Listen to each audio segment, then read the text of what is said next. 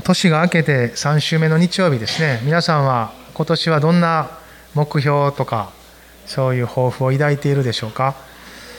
この間ある話を聞いていましたらですね1年の計は元旦にありということで立てた計画が年の終わりに実現している確率統計は8%っていう話を聞きました。何の統計でそう取ったのかよく分かりませんけどとにかく8%すごく低いですよね。でもなんか分かる気もしますよね。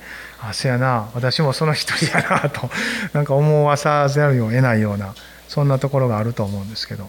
人の力の限界もあるしいろんな意味でできなくなる。先が分からない私たちだなとか思うんですけど、まあ、教会としては昨年からホップステップジャンプでなんか3年一括りぐらいのところをたどらされてるなという感じを私は受けてるんですけど。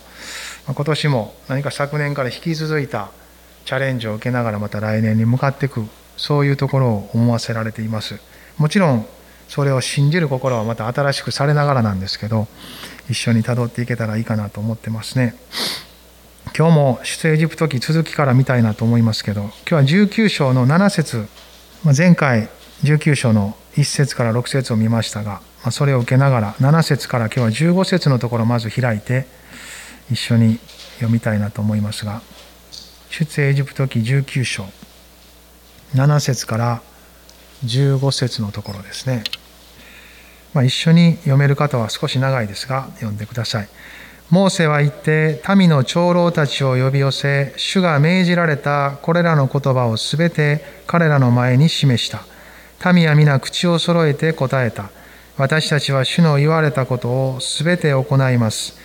それでモーセは民の言葉を携えて主のもとに帰った。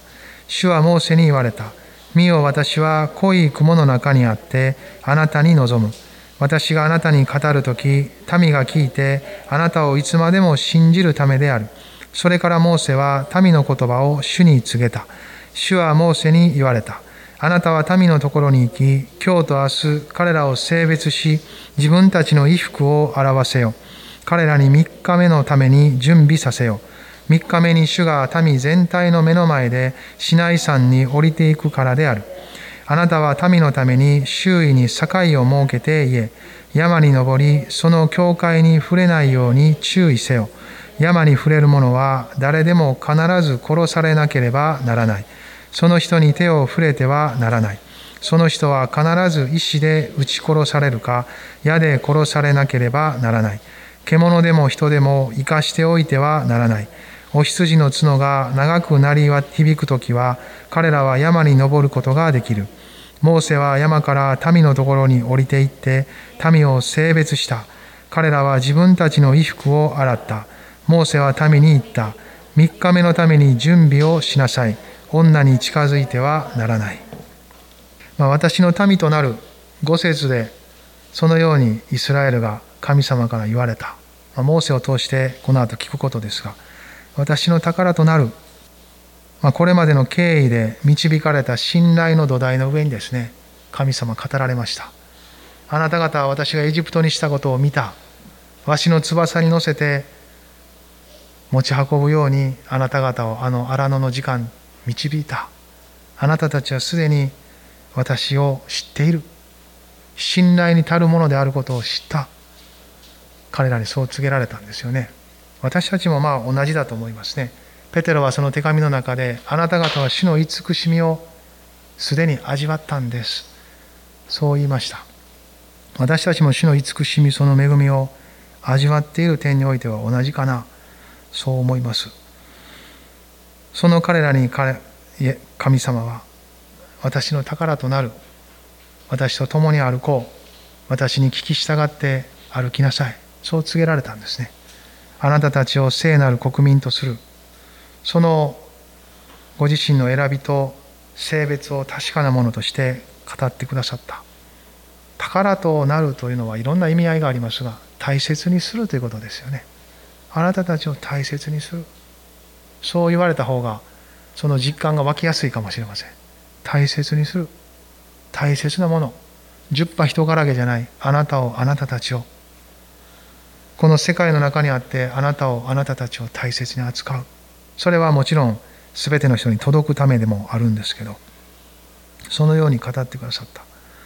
その神様その方が語っていることです。エジプトを出たイスラエルにとっては新しいアイデンティティですよね。彼らはエジプトで奴隷でした。奴隷マインドを持った人生です。使われてなんぼ刺激されてなんぼボロ雑巾みたいに道具みたいに使われる存在。奴隷ってそういうものですよねある意味で。でもそのマインドがこの後少しずつ作り変えられていく。もちろんすぐではありません。難しいですよね。心ってそんなにすぐに変わらない。主が与えているものはすぐに与えられるものですがそれを受け取り作り変えられていく。心は時間がかかるのは私たち自分の人生を思う時に思うことです。奴隷マインドが作り変えられ神の民として宝の民として性別された人生を歩いていくことは知り続けていくことです。確かな目的があり主からの証明を受けそれに基づいた使命に生きていく人生というのは作られていくものですよね。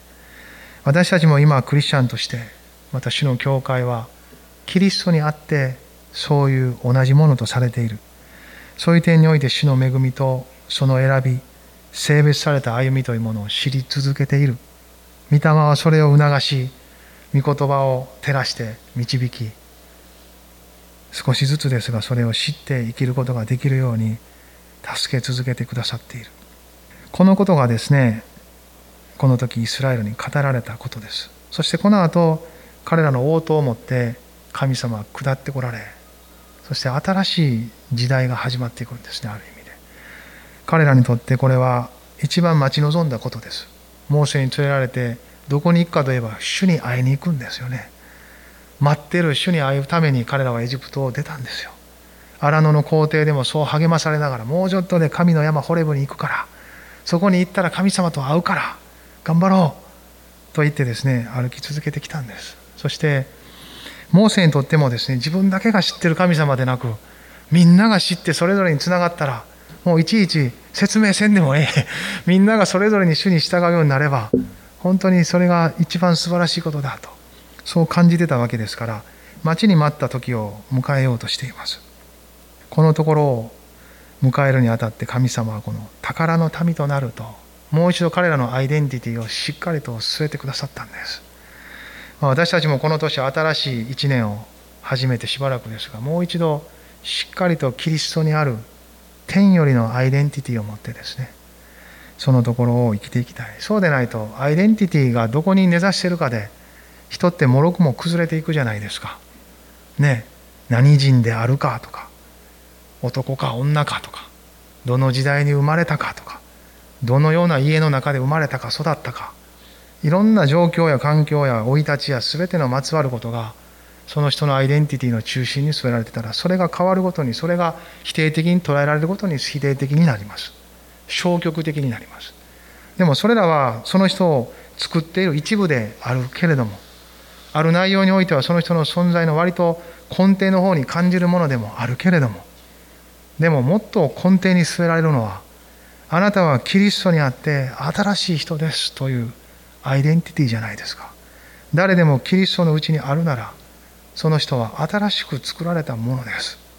古いものは過ぎ去って身を全てが新しくなりましたというところに生きていくものとされている。そのようなアイデンティティは揺るがないものです。なぜなら天国を与えられてますから天に属する天国の民です。というこのアイデンティティはあらゆることが揺るがされても揺るがない。御国を受け継がせていく信仰を私たちの中に燃え立たせていきます。イスラエルはこの時それを受け取っていくんですよね。このところからそのことを見ていきたい。イエス様もその交渉外においてですね始まっていこうとする時そのイエス様が持ち合わせたものは何かをすることではありませんでした。父の使命を受けとから十字架で使命を果たさないといけない。それが中心にあったというよりもですねもっと根底にあるのはあのイエス様が交渉外に入る前バプテスマのヨハネからバプテスマを受けて上がられた時天からの声がした。あなたは私の愛する子。私はあなたを喜ぶ。この宣言がイエス様の交渉外の始まりです。とするならば私たちの信仰の歩みもここから始まるものではないですか。同じキリストを信じて歩き始めた私たちのいつも変えるところ。それはこの天よりのアイデンティティの中心である神様との関わりから語られる声です。それは私はあなたを愛している。私はあなたを喜ぶ。その言葉からじゃないですか。あれもせなあかんこれもせなあかんこの責任もあるこれも背負わなあかん。もちろんそうですね。それらはいっぱいあるものですけどそこから始めたらアイデンティティがぐちゃぐちゃになっていきます。いやこれをしてるから私なんや。この責任を背負ってるから私なんやと。責任にアイデンティティを結びつけてもそれらが去っていく時に全部去っていきます。あるいはそれを追っているからというアイデンティティであればそれがなくなると怖いからそれを一生懸命追い求めます。でももっと根底にあるのはそうじゃない。そしてそこに行った時初めて私たちは本当の意味で主からのものを背負うことができる。負わせていただく。地上にあって負うべき本当の重荷を負って主とくびき一つに歩き出すんじゃないでしょうか。そこにまで年の最初主は私たちを導いてくださっているのかなと思います。いやもっと一緒に下ろうって。もっと一緒に心を落としなさい。あなたは忙しすぎる。気ぜわしすぎる。慌ただしすぎる。全てを自分でやろうとしてる。ひょっとしたらそんな声が私たちのうちにもあるかもしれません。しかし主は私たちを気ぜわしくさそうとしてません。私たちを慌ただしく何かニッチもサッチもいかないようなことにしようとしておられません。むしろあらゆることの中で安息して歩き出すことができるように信じることができるように助けてくださっている。この時イスラエルに対しても神様はまず何かすることを求めなかった。あなたたちはまず私が与えるあなたたち自身が何者であるかを受け取りなさい。そこから始めましょう。そう語られたんですね。7節からはその言葉に対する民の応答です。モーセは行って民の長老たちを呼び寄せ主が命じられたこれらの言葉をすべて彼らの前に示した。モーセは聞いたことをそのまま告げます。長老たちそして民たちにもそれは告げられていった。8節一緒に読みましょうか。民は皆口を揃えて答えた。私たちは主の言われたことをすべて行います。それでモーセは民の言葉を携えて主のもとに帰った。まだ主は何かをせよとは言われてませんが主の語られたこと言われたことを全て行うということは主と共に歩きますということですよね。主もまた言われたように民もまた私も主と共に歩きます。これが私たちの歩き始めるまず一歩の宣言ではないでしょうか。ああ私は何かにつけとにかく主はあなたと共に歩かせていただきます。主と共に歩きます。主が私と共におられることが分かりました。信じれます。あなたは私を愛しここまで連れてきてくれました。イスラエルの民たちにとってはエジプトで多くの技を見ました。あなたは確かに力強い神様です。荒野での皇帝も思い起こせば私たちの不信仰だらけでした。文句も言いました。不平も出ました。でもあなたは恵みで覆ってくださった。その恵み豊かさ慈しみと憐れみは本当に豊かであることを知りました。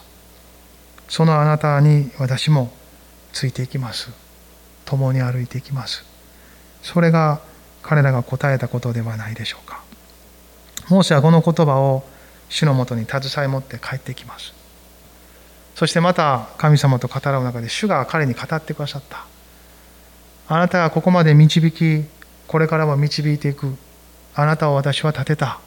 だからあなたに対して直接語っていく。雲の中から。それを通して民があなたを信じまた私を信じるためだ。モーセのリーダーシップも祝福されたんですね。そして神様がそれを認めてくださった。そして力を与えモーセを祝福したんですモーセはその時民からの言葉を伝えます民もまたあなたと共に歩きますと同意しましたこの一連の出来事はこれから続いていくんですが、市内契約と呼ばれてるんですね。ここで急に始まった契約ではありませんが、もう一度それが確かなものとされ、確立されていきます。イスラエル人はある意味では、この契約を土台に民族として成り立っていると言ってもええかもしれません。ある意味においてですね。もちろんそれはキリストにおいて成就され恵みによって続けて持ち運ばれていく内容ではあるんですけどその内容がここで語られていくんですね。アブラハムに対しては主はただあなたを祝福すると言われた。あなたの子孫を増やすと言われた。ある意味で一方的な恵みだけが強調されたそのような契約でした。その恵みの契約であることはもちろん変わらないんですけどでもここではですねある意味で民の方もまたそれを信仰によって応答していくという部分が語られていくんです。そして個人というだけではなく共同体としてこのイスラエルがそれに応答していくんです。そのことがここで語られていることなんですね。民の応答の言葉これはある意味では主が与えてくださっている恵みに対する献身のステップです。ああ主よ私はそれを受け取ります。そしてあなたが導かれるところを一緒に歩いていきます。献身というものが導かれなかったら地上において現実が何も作り変えられないです。信じたことの中でその信じた内容が動いていくのはその信じた内容のまま私たちがその身を捧げていくことです。そうなるとまた何かせえというのを聞く人がいるかもしれないんですけどまだ何かせえは一言も語られてないんです。身を捧げるということは何かすることじゃありません。身を捧げるとはただ主に応答してそのまま捧げることです。ああ主を使ってください。導いてください。お持ちください。あなたがなさりたいことがただ私の人生でなされていきますようにという応答です。パウロ書簡もですね同じような書き方してます。ずっと書いてローマ書なんかも12章からはですね実際的な歩みについて書いてあります。それまではずっと主がなされた救いの技福音の内容受けたキリストにあってその恵みがいかに豊かなものであるかが語られています。それを信じたということは救われたということは受けていることです。受けているものであるとするならばそれが理解されるごとにあなたの歩みはこのように変えられていきますということが後半書かれていくんですね。エペソー人への手紙なんかを見ても3章まではそういうことが書かれてあります。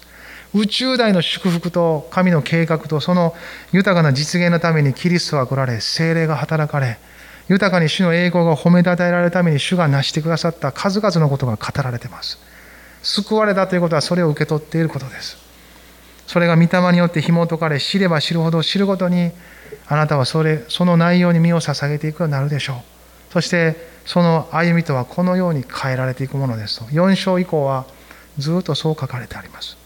この出エジプト記もですね、18章までは神がなされた数々の見業で埋め尽くされてます。奴隷からイスラエルを救い出しご自身の民とするまでが語られてます。その全てがなされたその神様からのアイデンティティを受け取った彼らがこの先このように歩いていくんですということがここから書かれてあることです。これは救いの条件ではありません。救われた人たちが聞くべきことですそして救われた者がこのように神と共に歩いていくということを知っていく内容の一つ一つがここに書かれてある内容です。民の応答の言葉、それが伝えられて、そして10節で主はモーセにまた言われるんですね。一緒に10節も読みましょう。主はモーセに言われた。あなたは民のところに行き、今日と明日彼らを性別し、自分たちの衣服を表せよ。モーセはまた民のところにこう返されるんですね。そして、民を性別しなさい。今日と明日、そして3日目に私はイスラエルすべての者たちに会います。山に降りていきます。だからそのために性別しなさい。まあ外側において内側において両面だと思うんですけど外側においてま衣服を表せよ、まあ、当時の儀式の中にあることですよね。まだ立法は与えられてないしある意味でユダヤ教のような儀式までがあったかどうかは別としても、まあ、普通に通説に流れている清めるという儀式の中にあることでしょう。私たちも考えたら人間ってそういう意識を持ってますよね。何か特別なこととかお祝い事とか大切なところに出ようとする時には身を清めますよね。ちょっとお風呂入ってこうシャワー浴びてこうひげそろ散髪行こう。そして着物や服もですねちょっといいものを適切な格好をしていこうとします。それある意味で性別ですよね。性別性という文字あらゆるものは別に神様との関わりだけである言葉ではありません。それが神様との関わりに結びつけて聖書では使われてますけど人の心の中にある自然な心の動きの中にも性別するってことありますよね。取り分けるということです。そのために取り分けます。これはもう、まあね、神様との関わりのあるものの性別というのはそれは主のものです。主の領域にあることですという取り分け方ですよね。まあいろんな例えができるかもしれませんが、まあ、例えば私たちもこの教会生活の中で新年に献金袋を持って祝福を祈りましたよね。あれも一つのま性別ですよね。あれで全てではありませんが一つ経済の領域もまた私の一年を主に性別しますというあれが性別ですよね。それが実際歩いていくのはこの一年実際私たちが歩いていくんですね。でもそのある意味で先取りした性別の信仰を神様の前に申し上げている。そしてもちろんそれを本当に果たして生きていくことができるように主に恵みを求めますよね。自分の力で頑張ってそうしようということよりも足をそのように歩いていけるように恵みを注いでください。助けてくださいと。言うんですよね。まあ経済もそうですが時間とか自分の労力とか全てのものも適当に流れていく時間の中で必要に応じて全部注いでたらですね本当にしなければならないことができなくなるという経験をですね私たちすると思うんですね。性別意識というのは作られていくもんだと思います、まあ、この時はそこまで深く語られてはいないと思いますが今日と明日とにかく3日目に主に会う前に備えをしなさい。衣服を洗い体を清めてそして心も神様に会う備え準備をしていきなさい。外側の出来事というのは内側を作るために助けにはなりますよね。外側でやってることと内側が違う場合も人間の中にはあることですがでも助けになっていきます。しっかり衣服を洗い儀式もですね外側でそうすることを通して内側を合わせていくという良い面を持っていると思います。この中でイスラエルはそういうところを導かれていくんです。モーセはそれを民のところに行って語ります。11節彼らに3日目のために準備させよ3日目に主が民全体の目の前でシナイ山に降りていくからである。と語られています。シナイ山に降りていく。主と出会う備えをせよ。じゃないですか。主に会う準備です。皆さんも主に会う準備ができてますか？いずれ私たちも会うんですよね。今は信仰の目でもってこの方を捉え見てます。ペテロもその手紙に書いてますよ。見たことはないけれども喜びに踊ってる。その境に満ちた喜びに踊ってる。見たことはない。触れたことも聞いたこともないお方です。ある意味では。でもこの肉声肉眼ではですね。でもいずれそれを目の当たりにしていく。そういうことを迎えていきますけれども。主に会う準備。このところを読んだ時にですね私の心の中に響いてきたんですね。あなたの神に会う備えをせよ。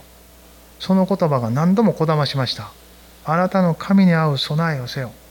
なんかこれ聞いたことあるフレーズやなと思ったんですよね。そしたらどっかでひょっとしたら御言葉にあるんかなと思って探したんです。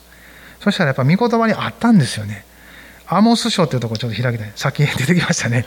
あの歌の中アモス開けますか？イザヤエレアエゼダニエルホセアヨエアモですホセアヨエアモ大体見当つけてね イザヤからエゼキエルぐらいまでは大きいのでそこを過ぎたあたりのちょっとまあ開けない人は聞いてくださっても結構ですアモスの4章の12節そこにその言葉が出てくるんです。アモスの4章12節です。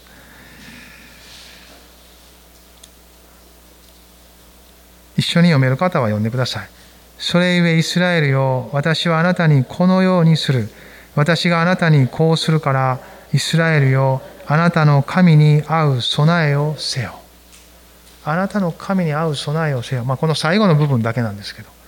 全体としてこのアモス書はですね裁きについて書いてあるんですそして主が本当にもうイスラエルを罰せずに置くことはないそういう文脈の中でここは書かれてるんですですからどちらかというとこう喜んで会うっていう感じじゃないんですよもうあなたを容赦しない。あなたの罪が満ちている。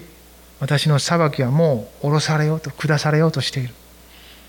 あなたの神に会う備えをせよ。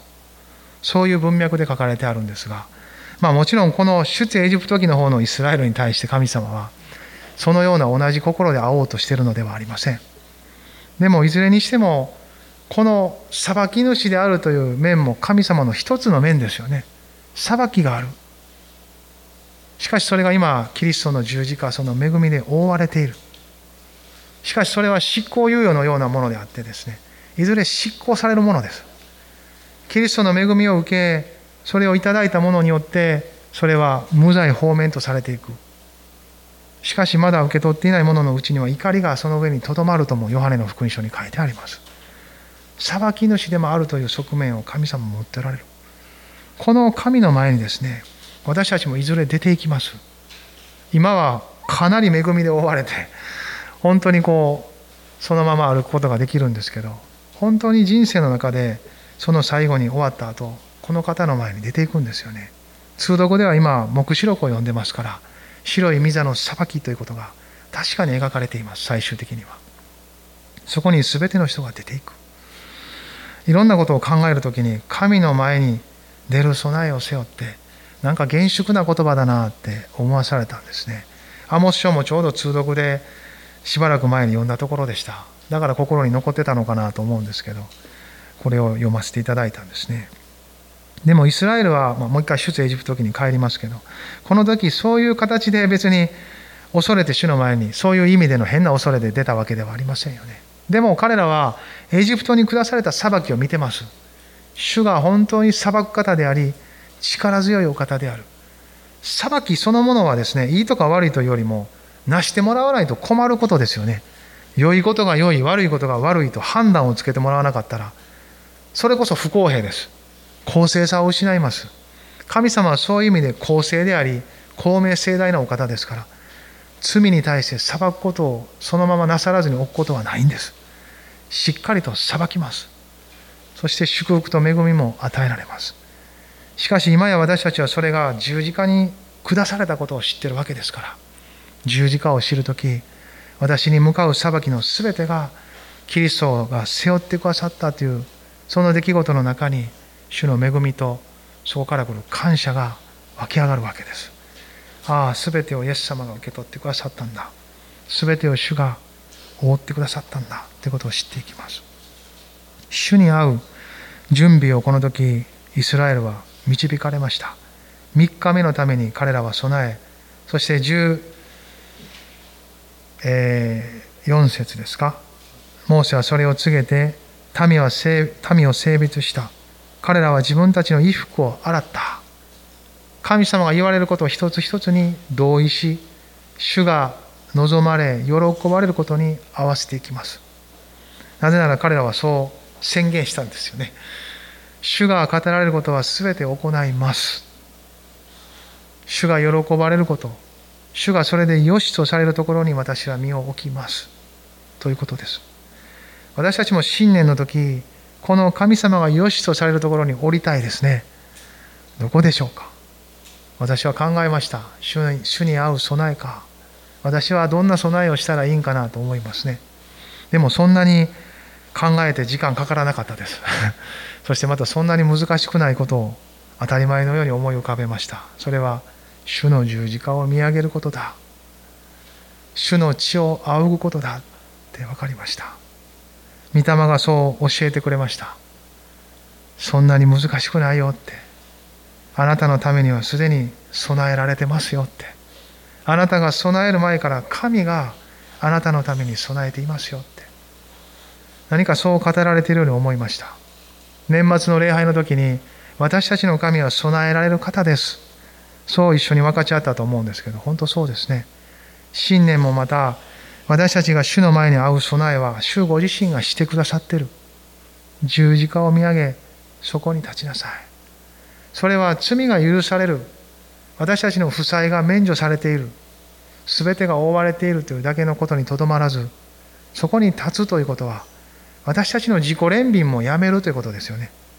自分で自分をかわいそうやと思ったり慰めて力づけて何とか自分の力で奮い立とうとすることもやめるということですよね。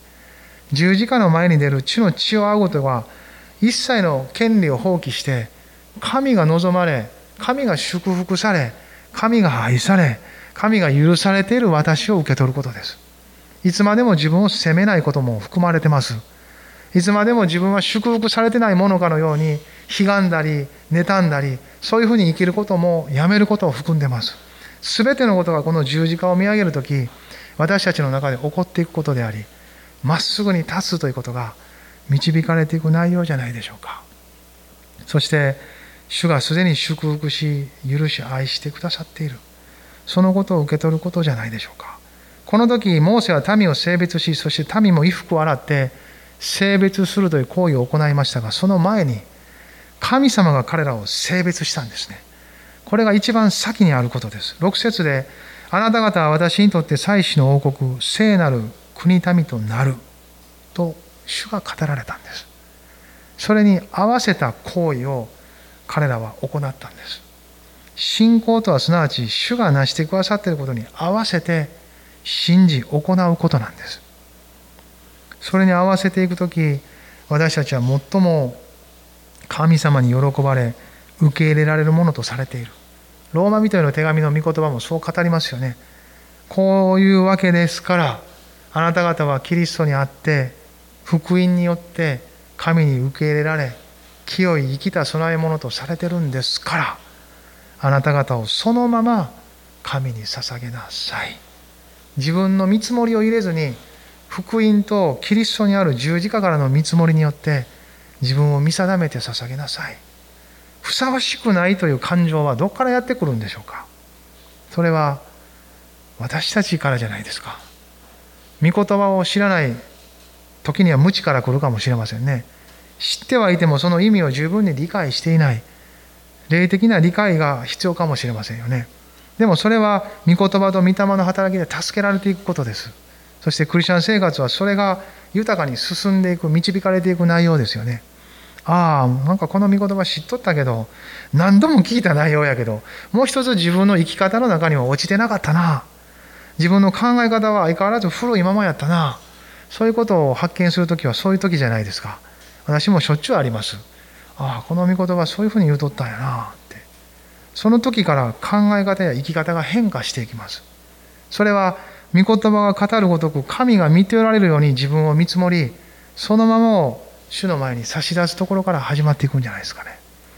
そして、ああ、主よ、私こんなものでした。そうです。主はこのようにすることを望んでおられるんです。そう。主の喜びはここにあります。だから、そのように捧げていきます。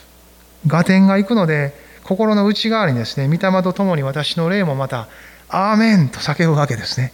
主の御言葉と合致していくからです。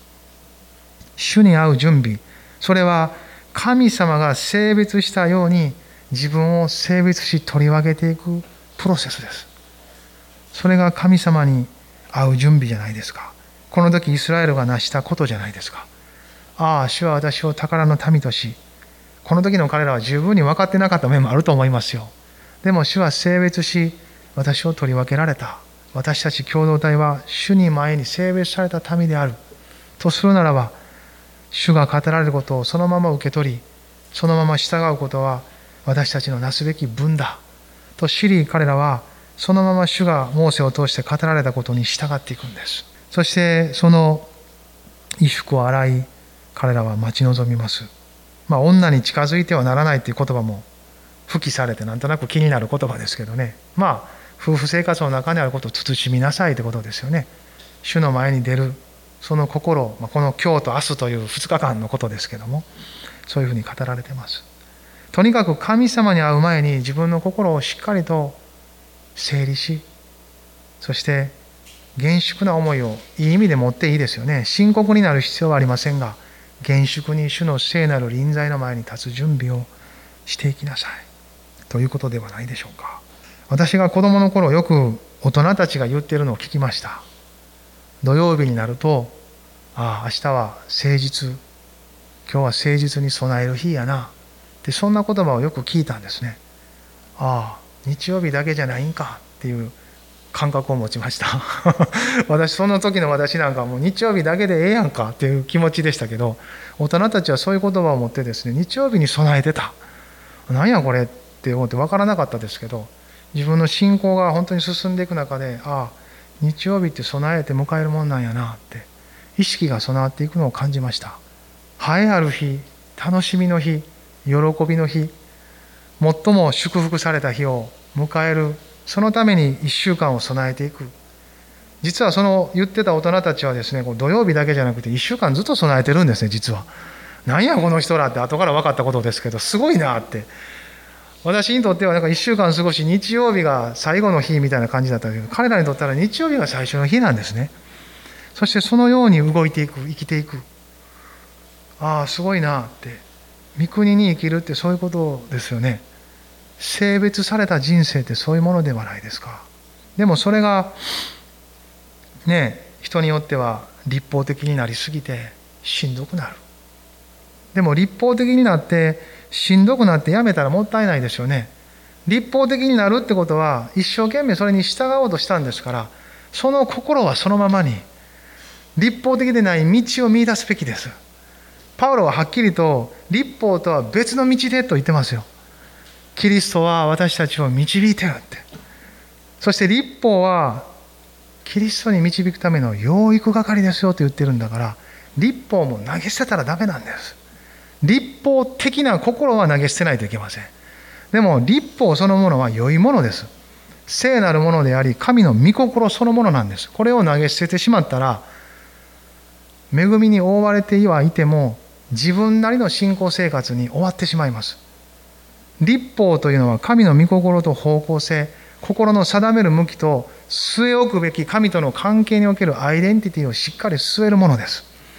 ですからこれを受け取った上でなおかつ立法的とは別に 恵みの道をキリストによって導かれながら御霊によって歩くところに私たち神の民の本当の力強い人格が作り変えられあふれる命と流れる御霊の豊かな流れの中に多くの人たちを砂取っていくというそういう歩みが導かれていきます。立法的なままではキリストの命が流れないです。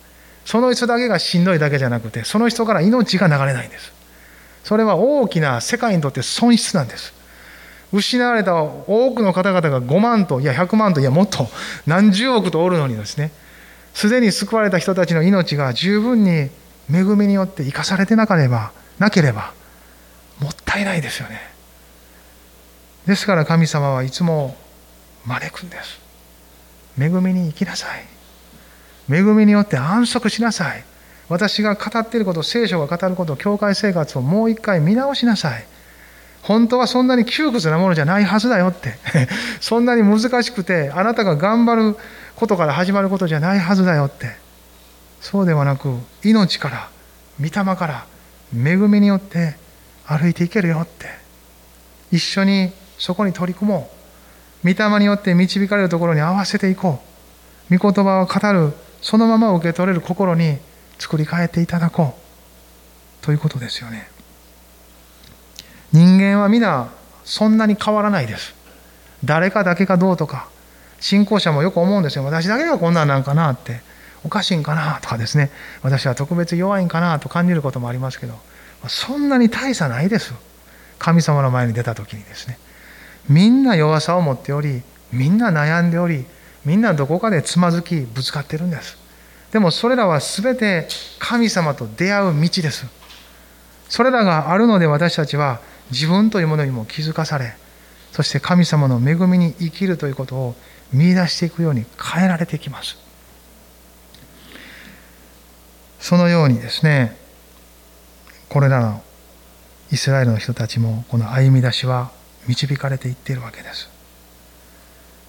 そして16節以降は神様が事実降りてくんですね。降りてきます。主の臨在の中の生活っていうのはこのように御言葉と導御霊に導かれたところを歩いていると損なわれずに導かれていきます。そして損なわれたなと思ったらそこに帰る道もまた同じなんです。主が導いてくださっている十字架を見上げその血によってただ帰るだけなんです。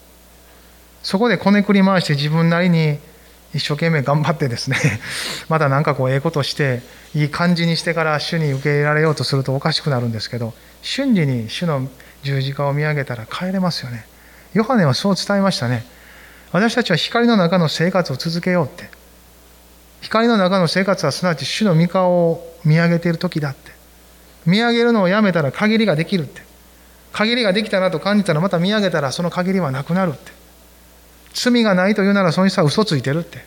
みんな罪を犯す人は弱いしこの世は罪あるものによって支配されてる。だからその影響を受けながらだけどもしその罪に気づいたら神に瞬時に申し上げたらいいって。いつまでも悪魔とやり取りして自分の中で処理しようとせず瞬時に神の前に申し上げてもし本当に罪であるならば主は許してくださり清めてくださる。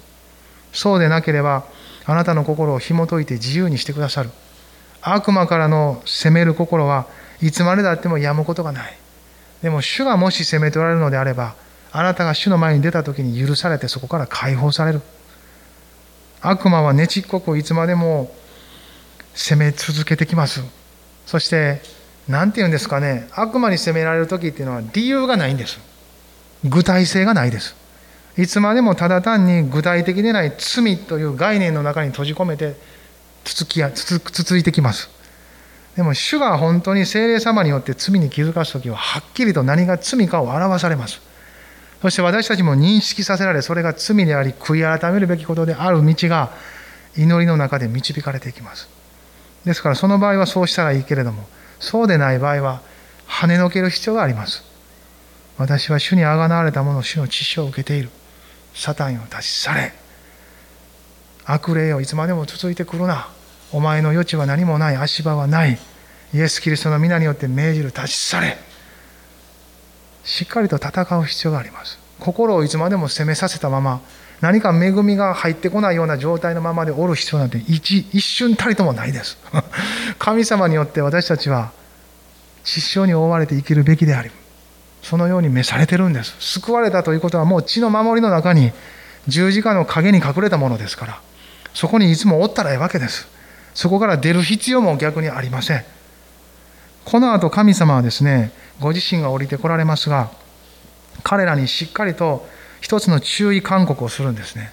それは境を設けて民が押し入ることがないようにということでした。神と人との境界線。この点においても神様はこの時語られたんです。ここで語られている2つのことはですね、彼らがこれから歩いていく上で神様との関係の中においてとても大事な2つの要素なんです。性別ということと、神と人との境界線をまたがないってことなんです。この英語ではバウンダリーって言いますよね。今そ日本語でもよく言ったりしますけど、バウンダリーを犯すことは、全てのことにおいてややこしい問題をいっぱい起こしていきます国と国でも境界線がありますよね国境です勝手にまたぐことはできません決められた筋道を通らないといけないです。それはパスポートを取ることビザを取得することです。そして入管管理局で犯行をちゃんと押してもらって通らないといけないわけです。勝手には犯せません。人と人ともそうですよね。お互いそれぞれの別人格なんですから。これはたとえ親子であったとしてもまあ、ちっちゃいうちはね守ってあげないといけないから親のその分が大きいかと思いますけどでもあるところから来ると個人なんですね。個人でありそれはただ単に個人個人というだけのヒューマニズムではなく神様の前に作られた存在であることの一人一人なんです。だから神の所有なんです本来。キリストにあるというものになるまではもちろんその人自身が主体的にキリストにあるものとして自分を認めてはいなくても神様の方からしたら私のものなんですよ。だから神のものに勝手に手をつけてはいけないわけですね。そこには尊厳があり犯してはならないバウンダリーがあるわけです。そういうものを神様はここでご自身との関係の中にもイスラエルのために告げていきます。これから彼らがこの後受け取っていく立法の内容の一つ一つもそういう内容ですよね。社会生活を共に送る上で神との関わりの中に生きていく上で犯すべきでないバウンダリーについて書かれてあるわけです。でもその要となるのはまず神様とのその関わりにおいてバウンダリーを犯さないってことなんです。それはこの降りてくる前にももう一つのこととして書かれてありますね。12節ちょっと一緒にちょっとバックするんですけど一緒に12節読みましょうか。あなたは民のために周囲に境を設けて言え山に登りその境界に触れないように注意せよ。山に触れる者は誰でも必ず殺されなければならない。その人に手を触れてはならない。その人は必ず石で撃ち殺されるか、矢で殺されなければならない。獣でも人でも生かしておいてはならない。お羊の角が長く鳴り響く時は、彼らは山に登ることができる。まあ、神様ははっきり境を設けられた。そして、まあ、死ななければならないというほど厳重な注意ですよね。これ、厳重勧告です。そのようなことをここで語られてるんです。山の麓の方に設けられたんでしょうね。まあ、民たちはまだ神様とを知り始めてはいますが、十分にその聖なる領域に対する恐れを持ってない。ですよね。これは現代の私たちもある部分そうかもしれませんね。もっとそうかもしれません。恵み、親しさ、人になられ、友と呼んでくださるイエス様ですよね。でも同時にそこには犯すことのできない聖なる神としての臨在があり栄光と力があるわけですその領域についてこの時イスラエルの民たちは知っていくんですね荒野でわしの翼に乗せてというように慈しみ深く持ち運ばれたそのことも味わいながらですが同時にここでは厳格な厳粛な神様の臨在というものを経験していきます16節以降はその神様が降りてこられた様子が書かれてあるんです。これはもう読むしかないですね。一緒にちょっと目を留めてください。16節以降。3日目の朝、雷鳴と稲妻と厚い雲が山の上にあって、角笛の音が非常に長くなり響いたので、宿営の中の民は皆震え上がった。モーセは神に合わせようと民を宿営から連れ出した。彼らは山の麓に立った。シナイ山は全山が煙っていた。主が火の中にあって山の上に降りてこられたからである。煙はかまどの煙のように立ち上り、山全体が激しく震えた。角笛の音がいよいよ高くなる中、モーセは語り、神は声を出して彼に答えられた。主はシナイ山の頂に降りてこられた。主がモーセを山の頂に呼ばれたので、モーセは登っていった。まあなんかあまりにもむちゃくちゃですから怖いですね。時々あの二条山も雲で覆われて煙ってるみたいになる時あるんですね私その時いつもあ全山は曇っていたって思うんです。この御言葉を思い出すんですね。ああかつてのイスラエルはどんなやったんかな。ってあのシナイ山とか岩のゴツゴツした山ですよね。写真でしか見たことないですけど。それがわーっといろんなことがあり雷鳴が鳴り響き稲妻が走った。今でも雷って怖いですよね。稲妻が走って後から音が来ますけどうわーってなりますやんか。近かったらもうすごいですよねあの騒音。それが彼らは間近でそういう現象が起こるんですね。これは神の臨在そのものを表してるんです。そのものというか臨在を象徴してます。ヨブがあのね試練に遭いながらですね友達とやり取りしてしばらくの時間を過ごした後神様が出てくる場面も主は嵐の中からヨブに語られたとあります。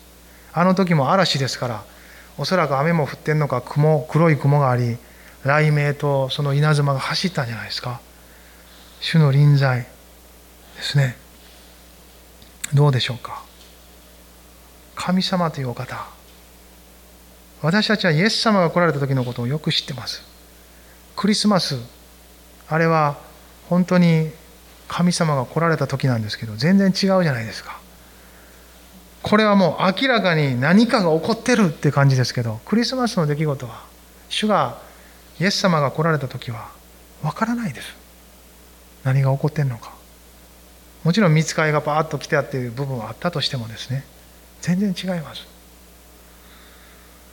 でもこの描写を見るときにですねもう一度来られる主はこういう形で来られますよね。号令と見つかりの頭とラッパの根のうちに主は来られるって。明らかな形で来られるって書いてますよ。その時には。なんか再臨の主と似てる部分もあるな。そう思います。そうするとますます一度来てくださった主そしてその方を通して成し遂げられた十字架がですね本当に恵み豊かだなと思うわけです。それを通して主につながり受けた命をもって後に来られる方をこのような方を迎えようとしてるんですね。恐ろしいですね私はっきり正直考えたら。雷鳴が鳴り稲光が鳴り天変地異じゃないですか。今もそういうことが世界で各地で起こってますよ。そういう全ての源なる方が来られる。この時来たんですね。それに彼らは備えたんです。そしてこのように主は事実来てくださりモーセはですねもうずっとこの首都の中にありますからこの主の臨在にある意味で慣れてますよね。慣れてる良い意味でああ神様というお方を知ってるんです。そして彼らは神のバウンダ彼は神のバウンダリーを犯さないんです。主の主権のもとにあることを彼は知ってます。なぜなら彼はこの歩みが始まる前にあの燃え尽きることのない芝の中から語られた時彼は履物を脱いでるからです。あの時の神様の導きはあなたの履物を脱ぎなさい。あなたが立っているところは聖なるところであるとおっしゃったんですよ。同じ神様があの時は個別にモーセに現れ燃え尽きることのない芝の中から優しく語られました。しかし聖なる臨在は同じなんです。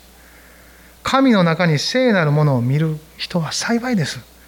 イエス様が地上を歩かれた時もただのナザレのあの大工の息子やんかって言った人たちもいっぱいいたんですよ。でもそのキリストイエス様の中にキリストを見た人たちもいっぱいいました。ペテロはあの大量の奇跡の後ひざまずいて告白してますよね。聖なるあなたのようなお方が私に近づかないでください。彼はその時垣間見るんです。あの一人の人間であるかのようなイエス様の中に神の聖なる臨在を感じていくんですね。私たちの信仰生活もこの経験がですね大きく変えていきます。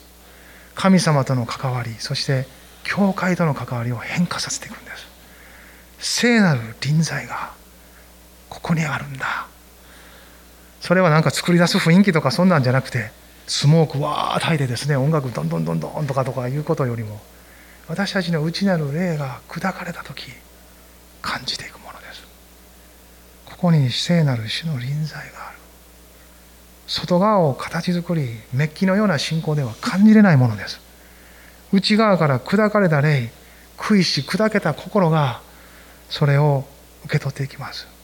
神様もそれを軽しめられない方であるとダビデは告白してます。あの大きな罪を犯した後彼は神の前に出た時主は許してくださった。しかしその許しを受け取りながらも彼は本当に自分の惨めさと汚さを見たんですね。その時に悔いし砕けし心神はあなたはこれを軽く扱われる方ではありませんと受け取ってくださる。その信仰を持って近づきました。イザヤもこの聖なる臨在の前で私は汚れてると言ったんですね。臨在を決して喜ばなかったですよ。死ぬって言ったんですよ。それぐらいに聖なる臨在の中で汚さを感じた。でも主が燃える炭火から取ったその炭火を持って彼の唇を清められた。私たちも今十字架の血によって清められているので本当にこの臨在の中にまっすぐに立つものではあります。でもこの聖なる臨在を忘れたくないですね。ただもろ手で立つことができない主の臨在の中にあるということ。このキリストの十字架を通りこの十字架にかけてそこに立たしてもらっている。アダムとエバはですねこの神との境を破ったんです。全てを与えてる。私と一緒に歩こう。ただそのの中央にある木から善悪を知る木から取って食べてはならない。彼らの自由意志が図られる試金石ですよね。でも彼らは神とのバウンダリを破るんです。親しく語らい豊かな恵みの中で彼らはバウンダリを破っていくんです。人の心がいかに脆いかということですよね。私たちの心がいかに弱いか象徴しています。私はアダムとエヴァの文句言ってました昔。信仰者として。あの2人がちゃんとやってくれとったら今頃なあって思ってましたよ。正直に思ってました。あの2人がちゃんとやってくれとったらこんなんならへんかったんやろがって。アダムとエヴァの罪は私の罪じゃなかったんですね。聖書に出てくる旧約聖書のいろんな人たちに対してもですね。こいつらあかんよなって。何考えてんやって。一言でしたよ一言。でも少しずつ信仰生活が導かれていく中で自分と一緒やなと思うようになってきました。一緒やなって。全く同じやんか。私もあの現場におったら同じことしていやもっと悪かったかもしらん。アダムとエヴァの罪は私の罪やって認識するように変えられてきました。彼らはバウンダリーを犯す必要あったんですかね？人は人でいいんじゃないですか？神にならなくて。何でもできるようにならなくて。主にすがらなければならなくならなくていいんじゃないでしょうか。主にすがらなければならない。自分では本当に無力を感じ力がないという存在であることを感じなければならないというところからもがいて出る必要はあるんでしょうか？もちろんね主が導かれたら出たらいいんですけどでももがいて抗って出る必要はあるんでしょうか？いやそれで良しとされてるならばそこで主の恵みをいただくことの方が重要じゃないですか。神様あなたの恵みをいただきます。私たちを取り巻く環境や状況や社会状況も含めて世界の情勢も何もかもが私たちの思うようなことばかりじゃないですよね。そこから抗って出るのかそこで主を待ち望んで神の恵みをいただきながらそこで過ごすのか。それは私たちの心が選択できることですよね。そしてどこに神の境があるのか。それは神の境目を犯すことじゃないのかって神がそう導かれそのように祝福されあるいはそのように成しておられる一つ一つのことを神の視点で見ることなく自分の思んばかりで見てバウンダリーを犯していくならば私たちはその不始末を刈り取っていかなければならない。でも悟く主に導かれる人たちは御霊によってそのバウンダリーにとどまり境界線を確かにして自分の領地をむしろ祝福し広げ豊かにすることに一生懸命になります。その領域は神様がなさること。その領域はあの人がすること。私はこの分を果たしていくことによって全体の益となり祝福となっていく。私はまず自分の分をしっかり受け取るところから始まっていきます。神様はご自身の力強さや聖なる方であるこの臨在の中で恐ろしさと怖さを教えたかったのではなく彼らが自分の分を知ることを望まれたんです。そして神が聖なる方であるその領域を犯さないということは同時にあなたたちに与えている分をしっかり受け取りなさいということなんです。それを受け取ることの方が重要なことです。そしてあとは私に任せなさい。そしてあなたはあなたの分で一生懸命生きていきなさい。私はあなたを祝福している。愛し許しを持って導いている。そう宣言してくださっているのではないでしょうか。立ち上がりましょう。そして祈りましょう。共にそれぞれ総額の中で主に心を向けて祈りましょう。ハレルヤハレルヤ。イエス様感謝します。ハレルヤハレルヤ。この年の最初もう一度神様の前に一緒に心を低くしそしてこの方の主権を認めつつ私たちも心の内にある履物を脱ぎましょう。この一年も私の人生もそして主の教会もまた主あなたが主権者です。あなたが導かれるお方です。あなたの境を犯すことがなくむしろ私の分をしっかりと受け取らせあなたにあって歩ませてくださいと。私たちの心の姿勢を主の御前に確かにさせていただきましょう。